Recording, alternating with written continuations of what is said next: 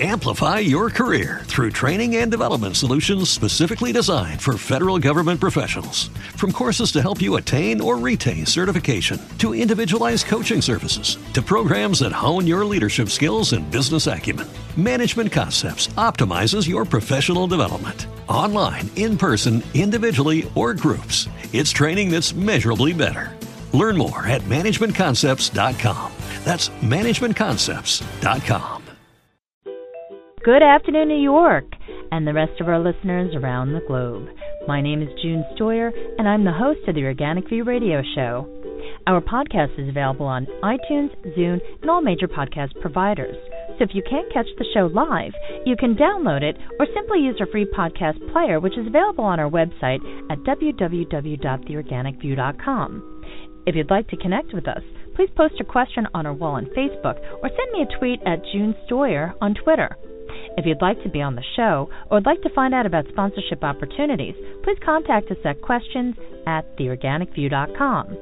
Today's show is sponsored by Austria's finest naturally authentic pumpkin seeds and pumpkin seed oil from the Steiermark, available at organicuniverse.com. Listeners of The Organic View can receive $1 off their purchase by using the coupon code ORGVIEW. That's O R G V I E W. Also, don't forget to check out our contest section on our website to submit your information for our free monthly giveaways. For more information, please visit our website at www.theorganicview.com forward slash contests. On today's show, wildlife biologist Sam Droege is going to talk about his new book, Bees, an up close look at pollinators around the world. So I'd like to welcome to the show Sam Droege. Good afternoon, Sam, and welcome to the show. Thanks. Good to be here. Sam, can you share a little bit about yourself with our listeners? Yeah, I'm a, a federal biologist, so I work for the U.S. Geological Survey, formerly Fish and Wildlife Service. And my job is to design and develop survey programs for plants and animals. And for the past, I'd say, 10 plus years now, we've been working a lot on um, on how to count, how to talk about the status of uh, uh, our native bee populations. Sam, your work is just so beautiful. You put so much love, so much detail into the work that you do. I'm just curious, who influenced you as a child that made you want to study wildlife? Well, I it wasn't my parents, that's for sure. They were very nice parents, but they uh, that's not their background. It was more a martini background, I'd say and um, so it just was there. They will tell you that I was interested in um, nature and the out of doors and all things alive since I was seven, and it went from there. There have been a variety of people from uh, college professors to um, odds and ends people who just encouraged me to look, and back then mostly birds and things. So um, I'd say it was integral to who I was what prompted you to write this book, especially at this particular point in time? The publisher is a, um, a publisher of uh, the popular rather than scientific press, and we publish lots of scientific papers and things. But that um, those scientific papers have a very limited audience, and what we found is that the pictures themselves were surprising to us, very attractive to people who weren't even biologists at all. This the mystery and the beauty and the the uh, immense detail that we can extract out with these new phot- photographic techniques were something that people just like looking at them, just similar to what you know people like looking at the cloud nebula from the Hubble Space Telescope. Is like it's reframing what you know about bees, just like the Hubble telescope reframed what people knew about stars. We decided that once we were approached by the publisher that we wanted to have a book that was geared towards the general public rather than the usual scientific audience and present them with some of our best photographs and lots of little vignettes and stories about both the really different kinds of things that bees do around the world that I think most people have no idea. Even I was surprised by some of the things that we found out and had great visuals and we had I oh, I'll have to say we had tons of fun doing that, being outside of the scientific press. How long did it take you to compile all of the photos and the information in this book? Um, relatively short period of time. I was working. My um, co-author is Laurence Packer at York University, and he's a world expert on world bees. I'm mo- much more parochial, just having worked mostly in the United States and a little bit in the Caribbean and South America. So together, um, we had most of the knowledge and most of the specimens that we needed to put the book together already, and it was just a matter of tapping into um, Laurence's vast understanding of the species biology, and then, you know, frankly, Google is our friend too, and um, a lot of the information on some of the specifics, pretty arcane sometimes, um, was there to confirm uh, via various internet uh, databases. What are some of your favorite bees and why? I have a hard time with that question. I don't particularly have um, a set of favorites except for one, and mostly it was in the bee world that we mostly deal with scientific names, although we gave all the species English names in this book.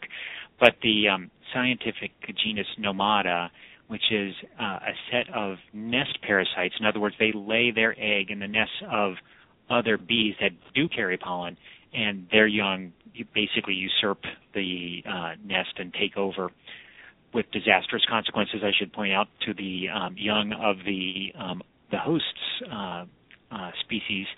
Um, it's a and the reason I like it is they're they're exquisitely beautiful in reds and oranges, and they're also exquisitely difficult to figure out what the species are. So it had been an orphaned group, and now for quite a number of years have been trying to figure out what the different species are, the correct associations between the males and females, really fundamental things, which is one of the things we point out is that unlike, say, birds and mammals, which we have relatively complete understanding of what the species are around the whole world, there is so much that we don't know about even what the names of the species are. So over half the world's species don't even have a name at this point. We might be over 100 years behind, say, the vertebrate people in terms of just basic natural history. That includes the United States. A lot of species without names in the United States too. Could you share with our listeners how some of these bees obtain their names? So all bees that are officially a named species have a Latin name, a two-part Latin name, a genus and a species behind that. There is relatively thick books on the rules about how to how to craft those names and what to do when you you know run into situations where you inadvertently say named it the same thing as someone on another continent. So those are Latin and sometimes Greek rooted names and usually there's a description within the Latin and Greek names of some characteristic of the bee, whether it's life history, what kind of plant it uses, or what it looks like. When a species name is published, there's a, again there's a set of rules.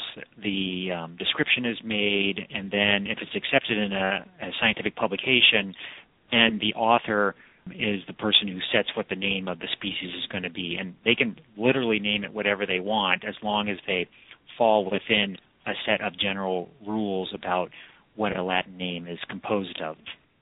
The English names, or common names as we might call them, those are common names, so anyone can make them up. And because most of these bees are not something that people recognize on a day to day basis or use commercially, they don't really have English names because there's been no need to. They're not hurting people. Almost none of these sting, for example, and they're not something we get honey from or commercially available. There's 4,000 different, an estimated 4,000 different species in North America none of which people really tangle with. They might say, well, there's a bumblebee, but they don't parse it down to one of the 50 different kinds of bumblebees. What we did is we looked at the uh, the bee and we looked at its characters and we you know understand something about what it does and we just made up names for them. Again, part of the fun of doing this book. Can you offer some advice to our listeners as far as how they can tell the difference between, say, uh, a bee and other pollinators such as a fly? Well, it's trickier than you might think. So, one way to craft this is to say that bees actually are wasps. So, if you get all scientific about it, taxonomically they are wasps, they just happen to be vegetarian wasps. All the rest of the wasps are carnivores. Bees are vegetarians subsisting on a diet of uh, pollen and nectar.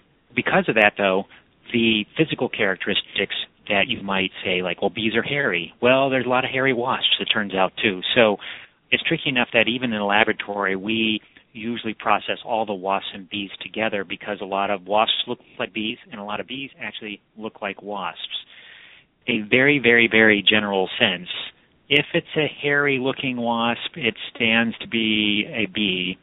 And because some bees sting, and even if the sting is mild to us, it might not be mild to a bird who is a lot smaller relative to us when compared to a bee.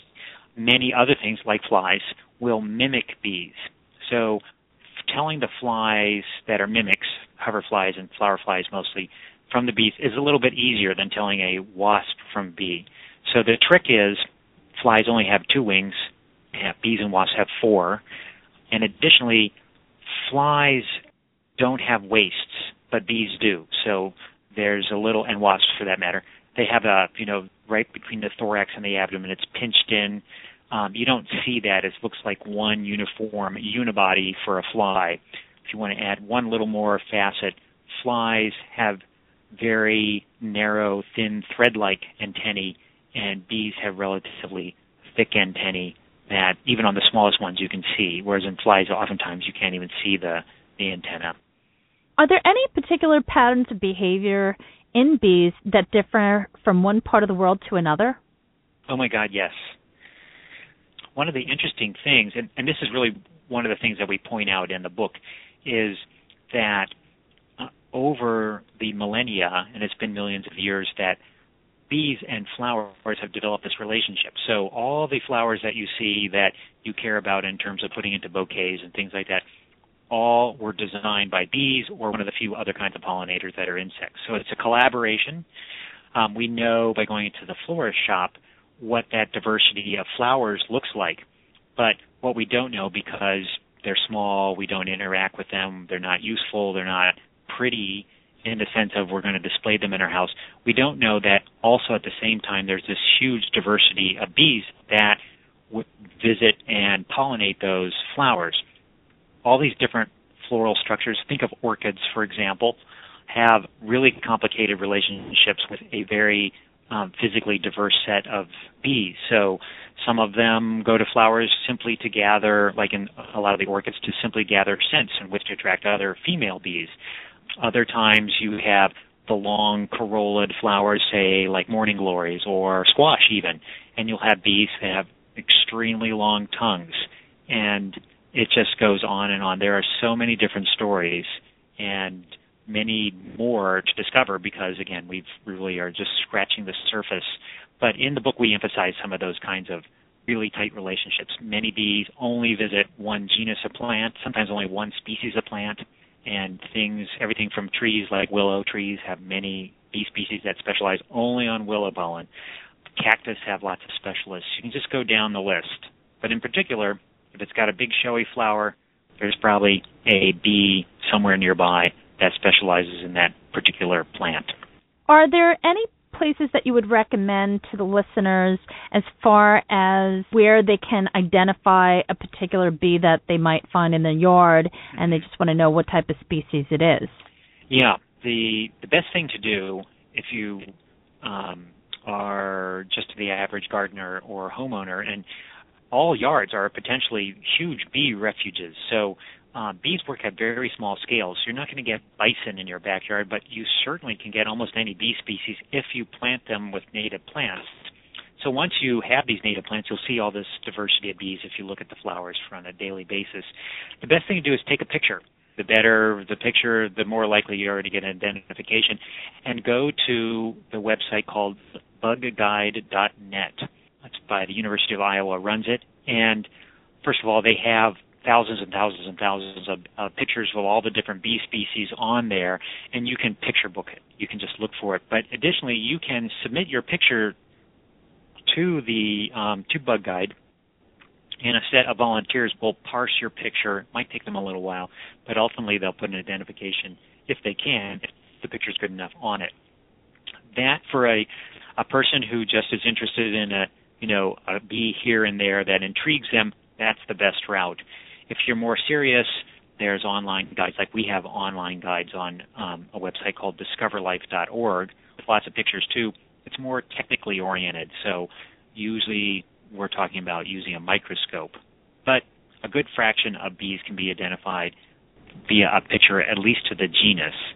Species level can be tricky, but sometimes you can get it too.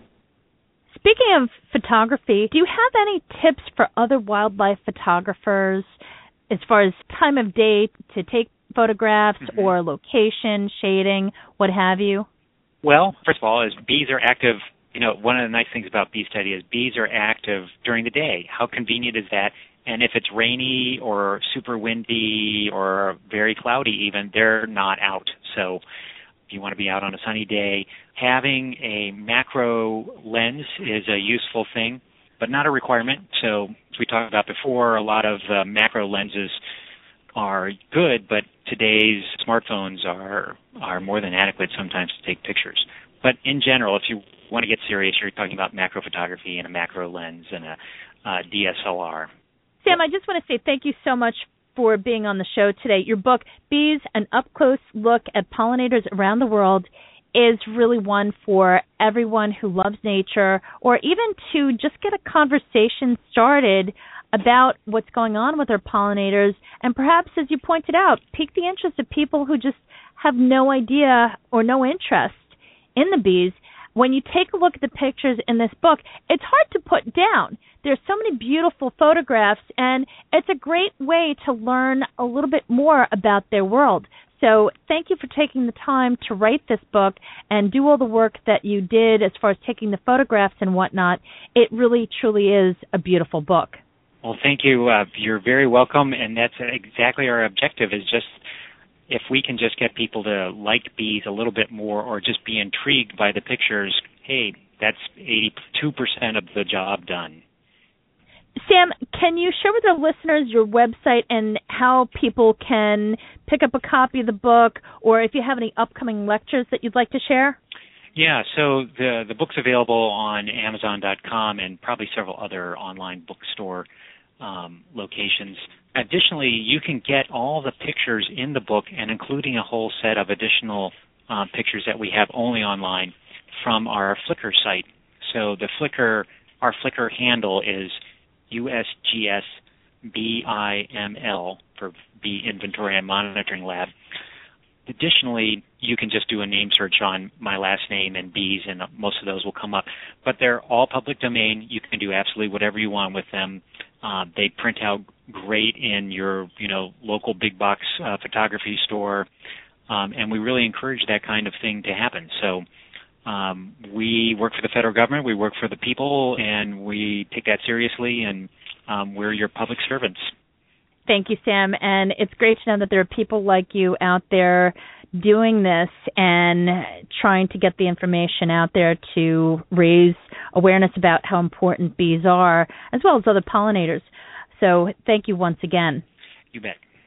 Sam, I just want to say thank you so much for being on the show today. And also, folks, if you want to connect with Sam and the work that he does, please check out the companion article, which will be available on the Organic View website, as well as the links for his Facebook page and for a listserv that he has for the purpose of discussion so that people around the world can connect with Sam and learn more about his work. So please check that out on the website. Sam, once again, thank you for being on the show today. It has been a pleasure, and I sincerely hope you come back. Thank you. It's been my pleasure, too. I would be glad to come back anytime. Thank you so much for tuning in. This has been June Stoyer with the Organic View Radio Show. Have a great afternoon, folks.